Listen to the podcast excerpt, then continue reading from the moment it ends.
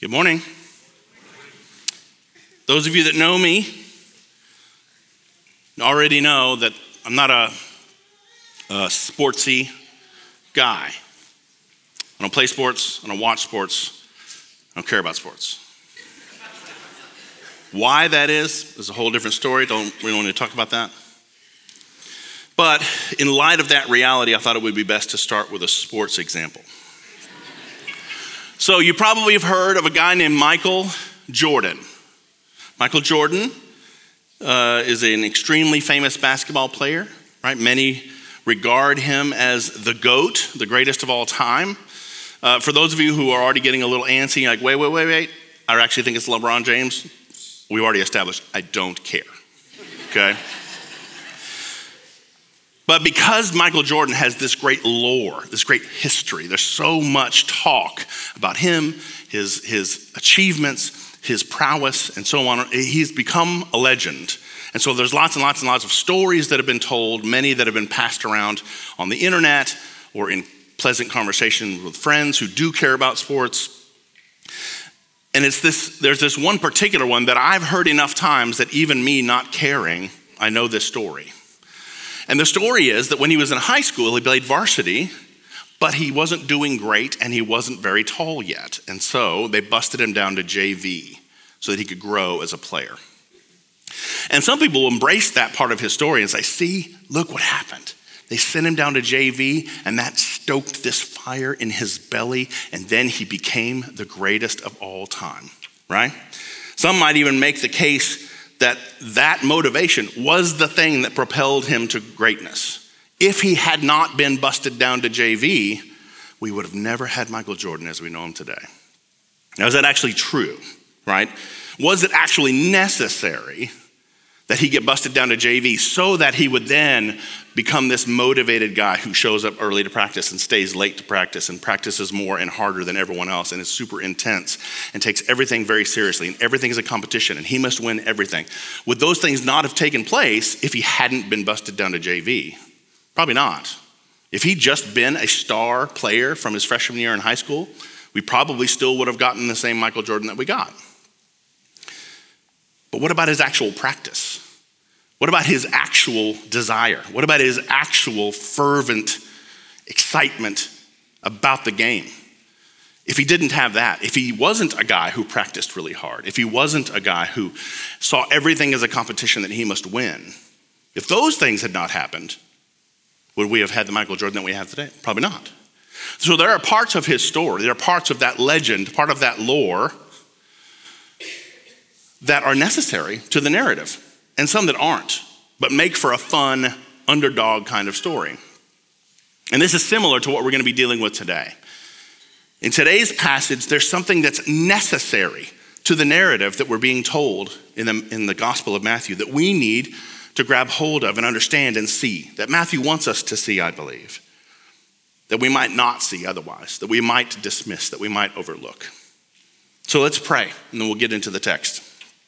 Father, uh, we come to you this morning and we bless your name for being our God, for allowing us to be your people. We thank you that you are near to us, that you are good, that you are faithful, that your word is true, that your spirit convicts our hearts of sin, that your spirit illuminates the truth of this word to us, that we might see and understand who you are, what you've done, what you're doing, what you will do and that we might rejoice and celebrate in the beauty of who you are and what you do among your people. And so we just pray, Lord, as we study these few verses together today, that your spirit will strengthen us, strengthen our faith, increase our love for you. That that love would come about because we understand you better. That we would understand your purposes, we would understand your will, that we would understand what you desire of your people and what you have done for your people.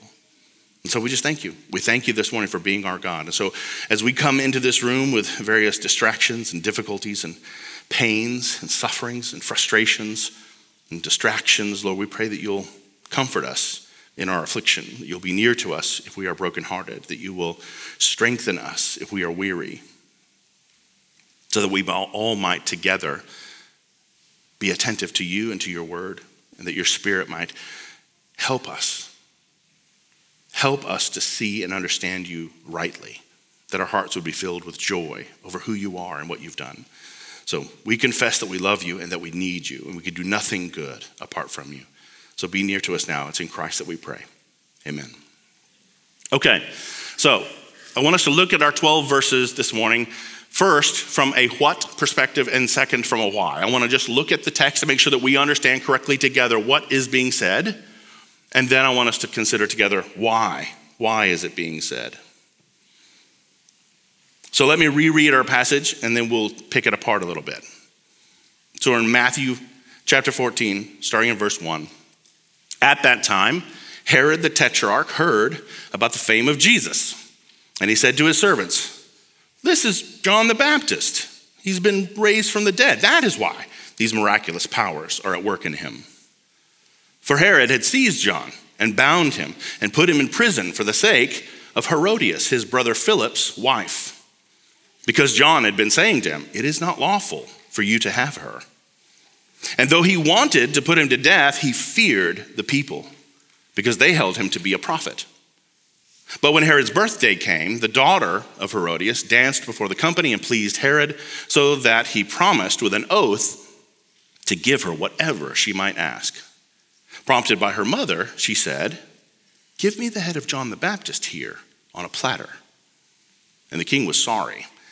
But because of his oaths and his guests, he commanded it to be given. He sent and had John beheaded in the prison, and his head was brought on a platter and given to the girl, and she brought it to her mother. And his disciples came and took the body and buried it, and they went and told Jesus.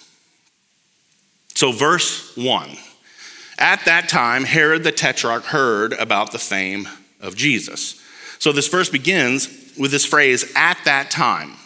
Right, this is really just an ambiguous phrase that doesn't give us any specific indication of when this took place. It's kind of a loose phrase, right? Like what your grandparents or your parents might do when they're telling you about something that happened in their childhood. They might say, Back then, we didn't have remotes, kid. We had to get up off the couch and walk across the living room and turn the dial on the TV, right? It's just a loose kind of phrase. So at that time, who is it? Herod Antipas or Herod the Tetrarch. That's who we're talking about. This is not the Herod who was king when Jesus was born. That was Herod the Great, the one who had all the male babies under the age of two murdered in the region of Bethlehem in order to try to protect himself from this potential coming king in Jesus. So, this is not the same Herod. This Herod Antipas, this Herod the Tetrarch in our passage today, is the son of Herod the Great. But that's not really a big deal. Herod had 15 sons from various women, and he named them all Herod, which I'm sure makes it very easy to call them for dinner, but makes it very difficult for us to parse out the history, right? Like George Foreman, who had five sons and named them all George. Not very helpful. But who is he being called? He's being called Herod the Tetrarch.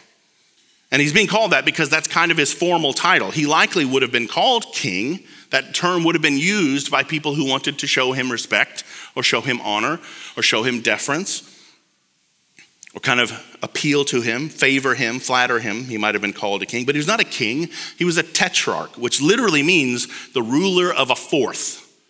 So Herod the Great's kingdom was split up into various pieces and this son gets a piece. So he's a ruler over a fourth, the tetrarch. Herod the Great's kingdom was divided up, and he gets this area that includes Galilee. And so this Herod Antipas has now heard about Jesus and his fame. Jesus' following is increasing. The things that he's doing are being told and passed to others. Can you believe that he healed my sister? Can you believe that he gave sight to this blind man? These stories are being told, and his fame is growing, and he hears about it. And we don't know exactly how he hears about it or from whom, but that's not the point. The point is, he hears about it. And in verse 2, how does he respond to hearing this news about this Jesus, this man who's doing all of these miraculous things? Verse 2 And he said to his servants, this is John the Baptist. He's been raised from the dead. That's why these miraculous powers are at work in him. So, verse 2 starts with this idea that he said to his servants, that would have just been the people of his court, the people that were near to him, either relationally or socially. The word servants here is merely used to indicate he was talking to people of lower status than him, which literally would have been everybody because he's in charge. Herod declares, This is John the Baptist. He hears about Jesus, and he does not say, Is this the Messiah that my people, these just Jewish people, have been talking about? No, he says, Nah, this is, this is John the Baptist. This is John the Baptist raised from the dead. He's, now, when he says raised from the dead, he's not trying to somehow affirm the resurrection that the Jews believe. He's not trying to affirm the resurrection at the end of days. He's just being superstitious. And he's saying John the Baptist has been raised from the dead, and that's why all these miraculous things are taking place. It seems perhaps that his conscience is being pricked a little bit over the way that John the Baptist was killed, which we're about to hear about. Because now he's rejecting Jesus as the Messiah in spite of clear evidence from the reports that he would get. And he's suggesting that John the Baptist has come back to life. He's saying, What's, what's going on with this Jesus? Well, I'll tell you what's going on. It's about me. These circumstances are about me. I've done something. John the Baptist is coming. He's coming back to get me. And so, verse number one and verse number two are the point of our passage. The point of the passage is Herod Antipas hears about Jesus, and he says, Definitely not the Messiah. This is about me. This is John the Baptist coming back. That's why miraculous things are happening. And that's the point of our passage. The possibility that this was the promised Messiah doesn't really even cross his mind. His conscience and his pride collide together, and he comes to this ridiculous conclusion that it's all about him, and it must be John the Baptist. But verses 3 through 12, the rest of our passage is kind of a, it's kind of a flashback. It's kind of a backstory to what's going on and why he would respond this way. So, verses 3 through 12 are here to kind of explain and give us more clarity and better understanding what's going on in these first two verses. So, let's look at verses 3 and 4.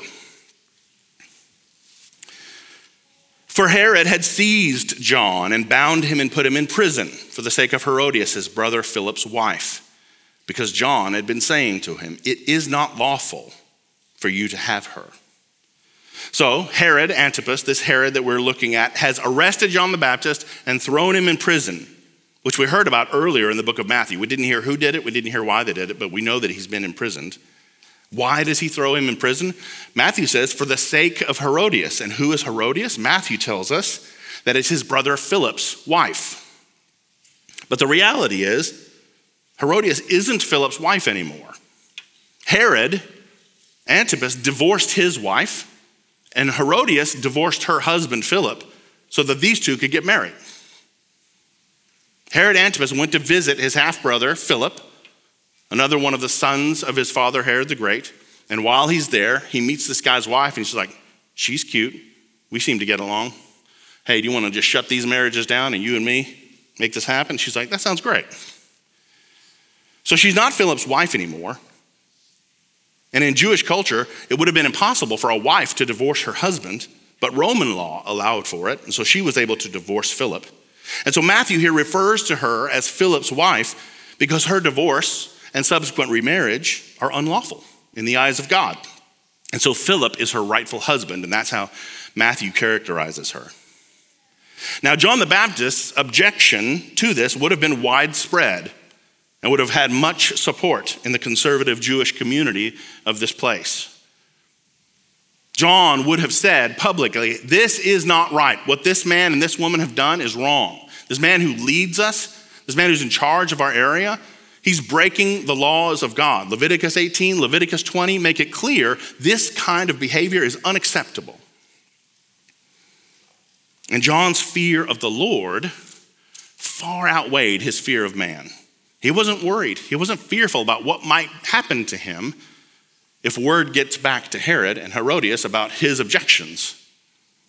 He didn't fear. Even this powerful man who could do anything he wanted. That'd be like having dirt on Hillary Clinton today and speaking it publicly. That historically hasn't gone well.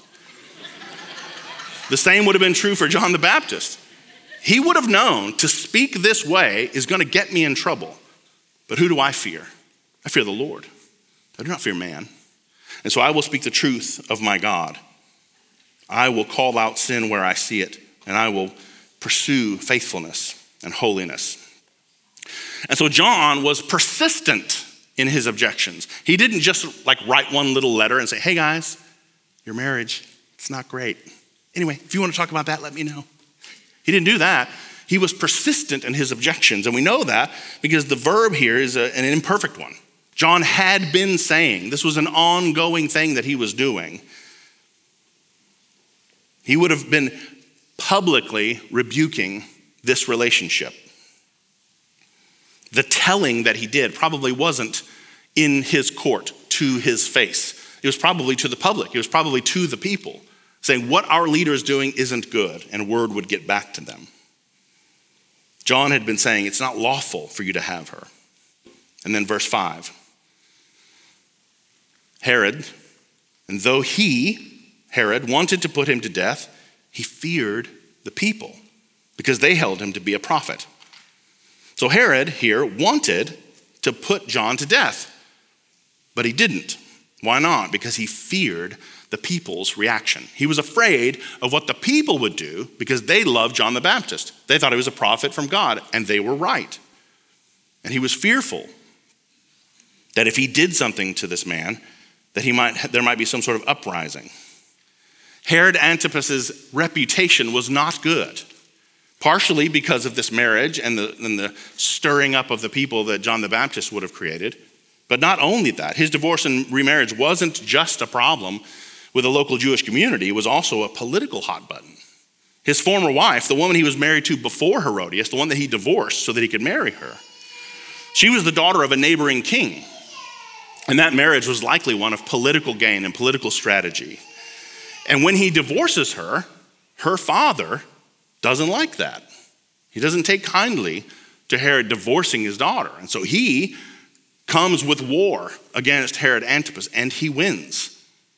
He destroys Herod the Tetrarch's army, but Rome intervenes. Rome says, Whoa, whoa, whoa, this is our boy. Won't you just back on up? And so this father goes back home, having won the battle, but he isn't able to depose Herod. He isn't able to kill him because Rome has his back. And so Herod Antipas's reputation was not good, politically or socially. It was only because of the intervention of Rome that he wasn't removed. He knew that his reputation and favor with the locals, the Jews, would have been negatively affected if he just killed John the Baptist like he wanted to, because they held him to be a prophet. And so, where John the Baptist fears the Lord, Herod Antipas fears man. He doesn't fear the Lord, he doesn't care of the things of God. He's afraid of what people think, he's afraid of what will happen to him in the eyes of the public. Verses 6 and 7. But when Herod's birthday came, the daughter of Herodias danced before the company and pleased Herod, so that he promised with an oath to give her whatever she might ask. So Herod's throwing a big party to honor himself. Now, if it's actually a birthday, like we think of birthday, the, an anniversary of his birth, or whether it's a celebration of him coming to power as his birthday is coming into his rulership or whatever, we don't know. That doesn't matter. The point is, he's celebrating himself. There's a big party that which would have been super normal. There would have been a lot of eating, a lot of giant feast, a big banquet, lots of wine, rich food, and many guests would have no doubt been drunk. And it certainly seems that Herod Antipas would have been inebriated as he celebrated himself. And he would have wanted to entertain and to impress his guests. And so, one of the entertainments would have been common would be to have women come and dance for the men. The biblical text here doesn't tell us specifically, but it's very likely that this dancing would have been seductive or sensual in nature. But what the text does tell us is the identity of this particular dancer it's the daughter of Herodias, his stepdaughter. So this young girl was the product of Herodias' first marriage to Philip. Philip is her dad. Herod's half brother has fathered this girl, and now he is her stepfather. Now, it seems likely that the girl, most scholars agree this girl is young, anywhere from 14 to 18 years old. Some say a little younger. But based on the interactions between this mother and daughter that we see here in a couple of verses, it seems like her mother certainly encouraged this and was okay with it. And it seems very obvious that Herod was okay with it. So here you have a mother and a stepfather who say, You dancing naughty in front of a bunch of men, excellent idea. This is a good thing. What terrible things come from parents who use their children for their own gain. So the girl dances, everybody loves it. Herod is particularly pleased, and he desires to show off a bit. In front of everyone, he makes this big promise. He makes this oath to give her whatever she asks for. Your dancing has pleased me and my guests. Anything you want. This same story is recounted in the Gospel of Mark as well. And in chapter 6, we are told that he offers her anything she wants, up to half of his kingdom. Why would he do such something so ridiculous? Why would he offer this little girl up to half of his kingdom just because she made him happy? Well, he, he desires to be seen as strong, as powerful, as wealthy, as maybe even philanthropic. He wants to be seen as a great man. What we're seeing is his pride and his arrogance and his fear coming out. What better way to show that you're wealthy than to say, I'll give you half my wealth? I'll just give it to you. Because I'm so wealthy that to give up half of my wealth, I'm still wealthy. I'm still great. I still have loads of money. Imagine if Elon Musk today tweeted out, I'm giving half my net worth to some 17 year old girl. Be like, why? That's weird and creepy. Why are you telling us? And how much would he be worth after he did that? He'd still be worth $128 billion after he gave away half his wealth. And that's the kind of show that Herod is hoping to make. I'm so wealthy, I could just give half of it away to this little girl, and I'm still as rich as I could possibly want. So, while what he wanted was to demonstrate benevolence or wealth or power, what he actually showed was that he fears man. He fears man and not God. So, how does the girl respond? She's just received the offer of a lifetime. Verse 8 Prompted by her mother, she said, Give me the head of John the Baptist here on a platter. So, what does this girl do when she receives this incredible offer? Does she say, I want jewelry, all the jewelry you've got and all the incredible clothing, bring it to me. I want all of it. Does she say, I want a giant mountain of gold that I could dive into like Scrooge McDuck? I just want to does she take him up on, on his offer that we hear about in the book of Mark? Does she say, That sounds great. Sign over half your stuff to me. That sounds fantastic. No. She says, Mom, what should I do? And what does mom say? Ask for the John the Baptist's head. This woman who allowed her daughter to dance for the drunken men of this debaucherous kind of celebration. This woman who, like her husband, is very concerned with what others think of her and what others say about her. She wants the people to know that what happens, here's what happens if you cross me. If you speak ill of me and my life choices in public, here's how it's going to go for you. She wants people to fear speaking against her and her divorce and her remarriage. She wants to send a message. Not only you better watch your mouth talking about Herodias, she also wants to send a message so that everyone will know who really pulls the strings here in the court of Herod. So, at the prompting of her mother, this young lady tells Herod, the tetrarch, that she wants John the Baptist's head removed from his body and brought to her on a platter. Verse 9. And the king was sorry. But because of his oaths and his guests, he commanded it to be given. So, first of all, Matthew calls him king here. It's a little bit more of a respectful, honoring term than Herod the Tetrarch. And he says that he was sorry. Why? Why was he sorry? It seems weird. We just heard a couple of verses ago that he wanted to kill John the Baptist. And now this girl's demanding it. She's demanding that he do what he wants to do. Well, obviously, for the same reasons in verse 5, he's fearful. He fears the people, he fears the court of public opinion. But in Mark's account, there's more color and a little more understanding that's given about Herod's attitude towards John. Mark chapter 6, verse 20. For Herod feared John, knowing that he was a righteous and holy man, and he kept him safe. When he heard him, he was greatly perplexed, and yet he heard him gladly. So Herod the Tetrarch, Herod Antipas, liked John somehow. There's something about John that he liked. He was somehow intrigued by this man. The truth was somehow appealing to Herod. John the Baptist speaks truth, and Herod finds it perplexing. He doesn't understand what John the Baptist is about or what he's saying or what he means, but something about it is appealing. Something is intriguing to him. The very character of John the Baptist is somehow appealing to Herod. And so he heard him gladly. Herod was glad to hear this guy speak. Something's going on with this guy. I find him interesting. But now, here he was caught in this web of his own making. He's just made this boastful and prideful promise to this girl, thinking that it might cost him some money. But instead, he finds that what she's asking of him is the very thing that he feared. Because he was a weak man. And what he feared the most was looking weak. To go back on this promise that he never should have made in the first place would make him look weak, and so he cannot do that. He must give in to this request that he both wants and doesn't want to do. Now, decapitation, the cutting off of a head as a method of execution, was against Jewish law. So was executing someone without a trial. Both of these things he would be doing.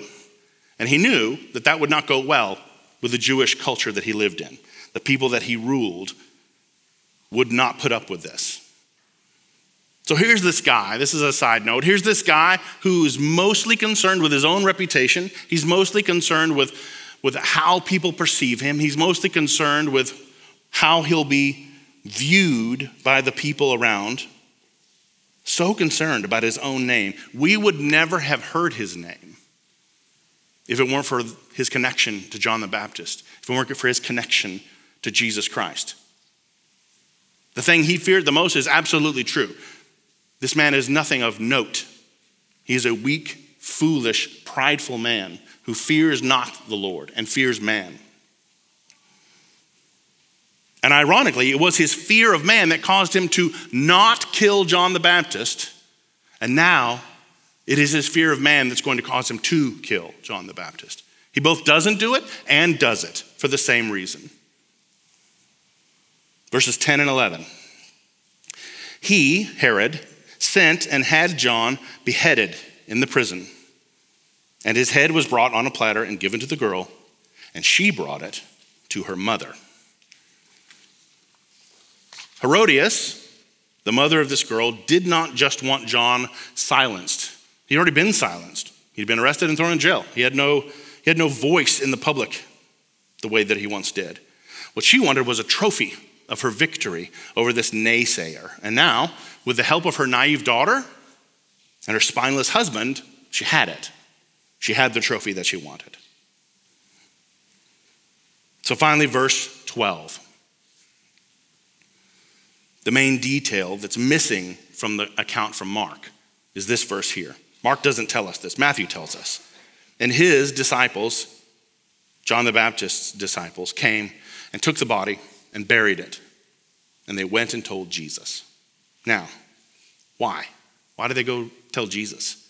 They followed John the Baptist. Did they go to tell Jesus because we just lost our leader, we'd like a new one, we'd like to follow you now? We don't know. Did they want to warn him? Hey, Jesus, here's what happened to your boy. Things aren't going well. Keep your head on a swivel. Did they go to him because they wanted sympathy? Maybe Jesus can offer us some comfort in our grief. Did they hope that Jesus might work a miracle and be able to bring John the Baptist back to life, put his head back on somehow? We don't know. We don't know. We know that they took John the Baptist's body and buried it, and that they went and told Jesus. There's two things we can glean from this verse. First is chronological. This helps move the story. Jesus hears about this story. Next week, we're going to hear about Jesus' response to hearing about this. He hears about what Herod thinks, he hears about John's death, and that connects us to the story that we'll hear of the feeding of the 5,000. The second thing, though, is a practical thing. What do these disciples do? What do John the Baptist's followers do when the man they follow is killed? What do these men do when tragedy comes? What do these men do when their hope is shaken? They go to Jesus. They run to Christ. And, church, I hope that we will do the same. I hope that you and I, when things go bad, that our response is to go to Jesus and talk to Him about it. I hope that we follow their example when calamity comes our way. So that's the what. That's the story. Herod hears about Jesus, comes to the conclusion it's John the Baptist come back to life, and we hear the story about why he would think something weird like that. But why? Why is this passage here? Why does the Holy Spirit inspire Matthew to share this narrative with us? because it genuinely seems plausible that this entire story could be removed, and it seems like we might not miss much. We could easily go from the end of chapter 13, where the people of Nazareth in Jesus' hometown are rejecting him, and move right into the feeding of the 5,000 and not miss a beat. It would be fine. Why should we care what Herod thinks about Jesus? Why do we need to hear the story of a mother and her husband exploiting their daughter for personal gain? Well, there are three different things that I want for us to consider together that we're being shown with this passage today. Tried real hard. By real hard, I mean for 45 seconds, I tried to come up with some alliterative way to, to come up with these three topics. And then I said, nah. Number one, this passage gives us some historical closure. Number two, this passage is some, has got a lot of prefiguring of Christ pointing us toward the gospel of Jesus Christ and his death. And then, third, and I think most importantly, is that this narrative is necessary for the gospel. This is a necessary narrative for the gospel. So let's talk about each one of these three real quick. Number one, historical closure. Matthew has been sharing with us the story of John the Baptist piecemeal. Little bits about John the Baptist have been dropped throughout his gospel. Matthew chapter 3, John the Baptist comes on the scene preparing the way of the Lord. Right? He comes out of the wilderness wearing his weird goat's hair suit and eating his, you know, his Nature's Valley honey and locust bar. And he comes baptizing people, and ultimately he baptizes Jesus. One chapter later, in chapter 4, we hear, because Jesus hears, about John's arrest, which is the arrest we're talking about today. We hear that John has been arrested, and the word of that comes to Jesus. Then later in chapter 9, we hear about some of John the Baptist's disciples coming to Jesus and asking him questions about fasting. Hey, why do your guys not fast and we fast? And Jesus explains that to them. And then in chapter 11, we see that John, who's still in prison, hears about the things that Jesus is doing and they don't line up with his own thoughts about what the Messiah ought to be doing. And so he sends some of his disciples to Jesus to ask him about this. To ask him, Are you really the Messiah? Are you really who I thought you were? Or should we be looking for somebody else? Because Jesus wasn't doing what John and many others thought that he should be doing. They thought that the Messiah would come and conquer the wicked nations of the world and reign in judgment over all the earth. But that's not what John was hearing Jesus was doing. So he sent his boys to ask Jesus about it. John thought that Jesus wasn't behaving like the Messiah, but it's a good thing he wasn't. It's a good thing John was wrong. Jesus, from the beginning of his ministry, was telling them this is a twofer. I'm coming now to bring salvation to the world. I'm coming to be the sacrifice that's required for your sin. I'm coming to be the perfection that is required for you, the holiness and righteousness that's required of you, I will accomplish through this life. I will be rejected. I will be arrested. I will be beaten. I will be crucified. I will be killed, and I will come back on the third day. And once that work is done, then I will come again to do the things you think you're thinking about. Then I will come to conquer the nations and sit in judgment over the world. And so we should be glad that John the Baptist was wrong.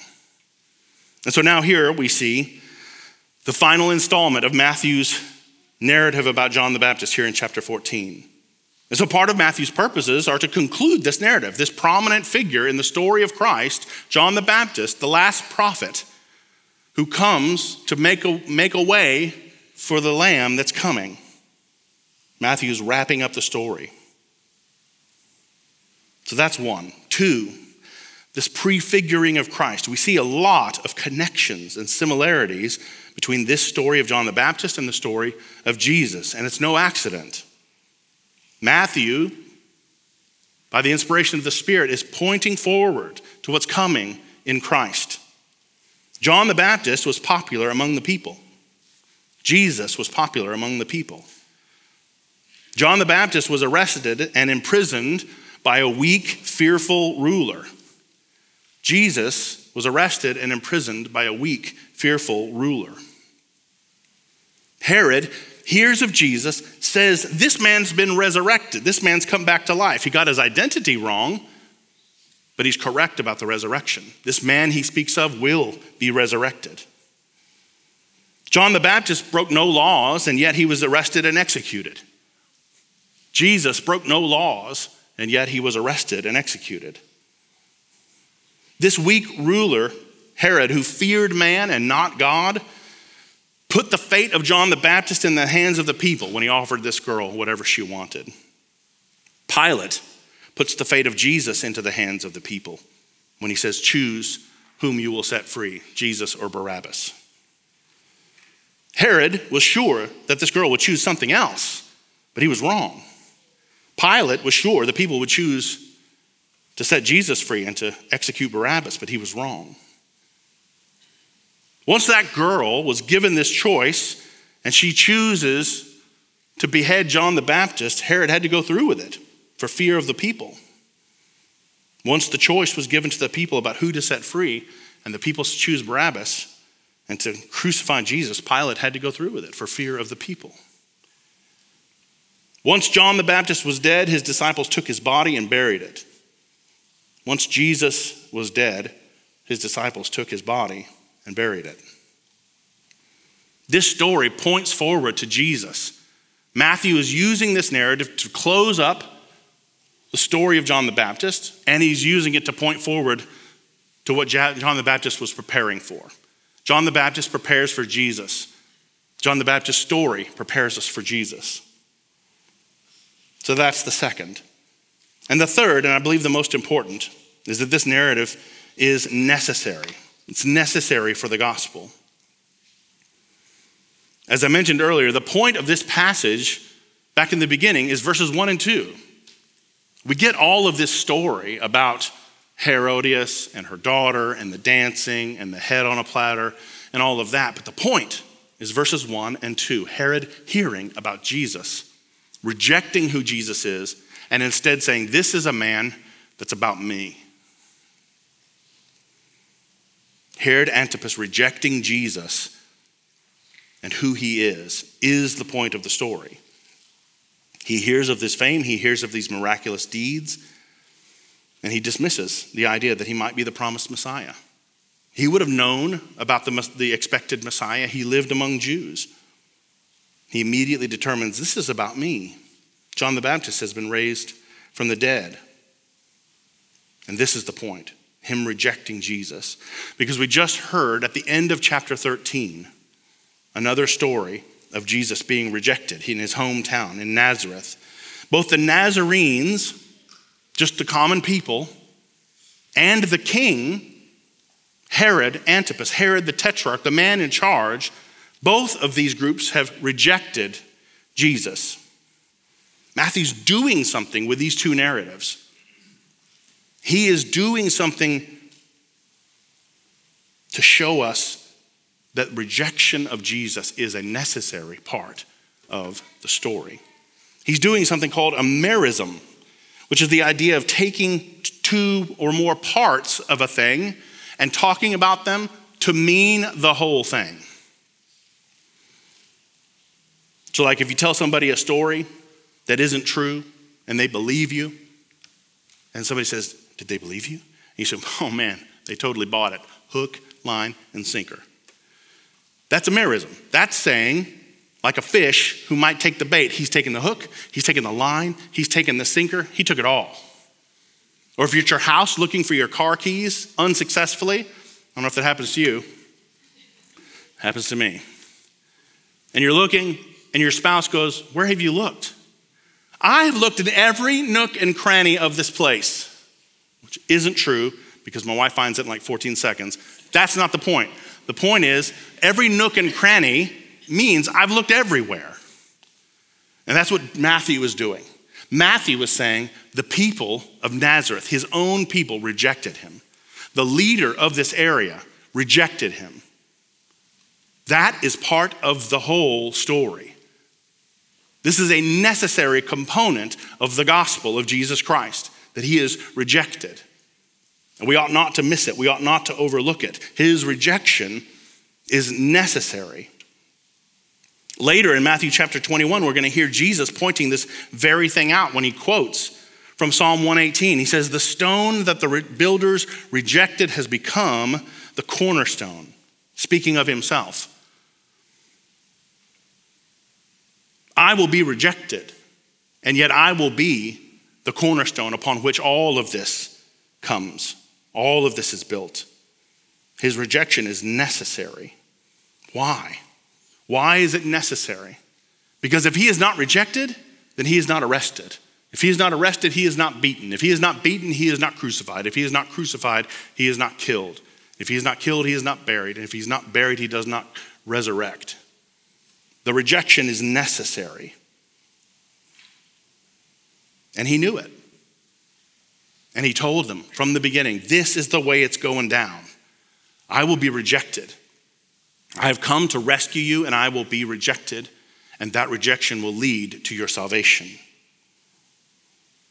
And so, if this Savior, if this Jesus was so rejected, so despised, so unloved, what should his followers expect?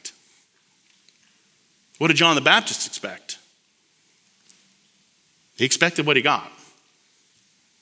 He knew that he would be rejected. He knew that he would be facing some horrible punishment for speaking the truth. It cost him his life, it cost Jesus his life. So, what do we hope for, church? What do you and I expect as followers of Jesus? Do we expect to be rejected? Do we expect to be unloved? made fun of, persecuted? We should. Or do we hope and expect that we're going to be esteemed, that we're going to be held up?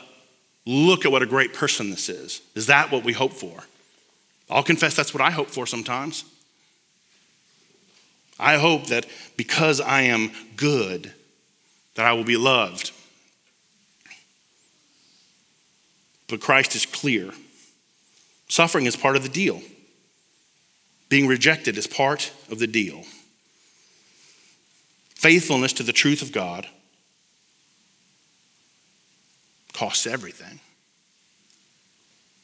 If you're not a believer in this room, if you don't love and trust in Jesus Christ, let me tell you this is what you want. This is what your heart yearns for to be loved, to be accepted, not be rejected to understand and embrace the reality that this world will reject us, will persecute us, that suffering is a part of the deal, sounds bad. But the reality is that should give us great hope, knowing that the King of the universe has accepted us and not rejected us. He has come and been rejected on our behalf that we might be accepted by the Father. that we might be a part of his kingdom, that we might be adopted as sons and daughters of the king. So, if you're an unbeliever in this room, come to Jesus. This is the only place where real acceptance will be found. It's free. You don't have to do anything. You don't have to earn it. You certainly don't deserve it. And yet, He gives it as a free gift. But we have to count the cost because it costs you your whole life. It'll cost you everything. But that everything is nothing compared to the joy that is found in being accepted by our God, being paid for by this Savior. Jesus told us just a few chapters ago in the Sermon on the Mount, he said it Blessed are those who are persecuted for righteousness' sake, for theirs is the kingdom of heaven. The second part of that sentence tells us where the joy is, where the good thing is. You're blessed if you're persecuted for righteousness' sake because yours is the kingdom of heaven. There is nothing greater than being accepted by our God. And Jesus is going to tell us in a couple of chapters here in the future that we'll get to. Those who would come after me must take up their cross and follow me. Why? Why is this true? Why should we, as Christians, be prepared to gladly endure suffering, to gladly be persecuted? Why should we be willing to follow Jesus into this rejection, to be willing to take up our cross to follow him? Because those who have been purchased by the blood of Christ have not just been saved from the wrath of God against sin, although we have We've not just been declared righteous and holy because of the spotless Lamb who laid down his life, although we have. We have been adopted into his household. We are sons and daughters of God. We are co heirs with Christ. What counts for Christ counts for us. If you are in Christ, you have nothing to fear. Persecution will come, sufferings will come. Heartbreak will come, and yet nothing to be compared with the joy of knowing Christ, of being counted as a son or a daughter alongside him. Rejection in this life is to be expected, Jesus tells us. But the joy that comes when we get to sit at the table and look in the face of our glorious Savior is worth 10,000 persecutions, 10,000 sufferings. And we, Christian, should live our lives in this knowledge. In the light of this knowledge, that sharing in this necessary part of the gospel, this being rejected, sharing in his rejection is just another confirmation that we're going to bask in the warmth of his glory when he returns. Let's pray.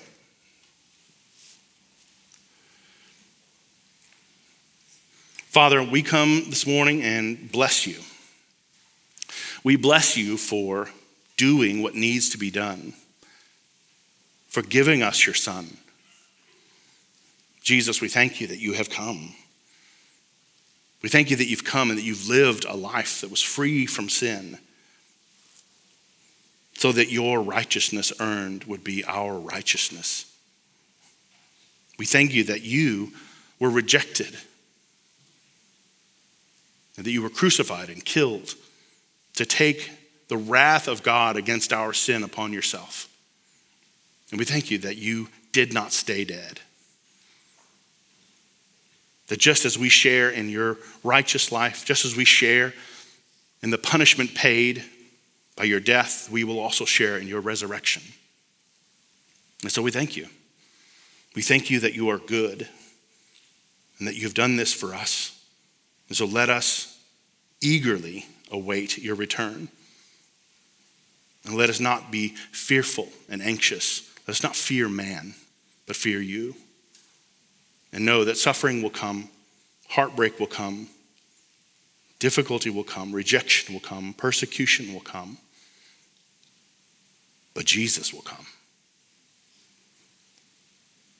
So we thank you for being our God and for allowing us to be your people. We pray these things in the beautiful name of Christ. Amen.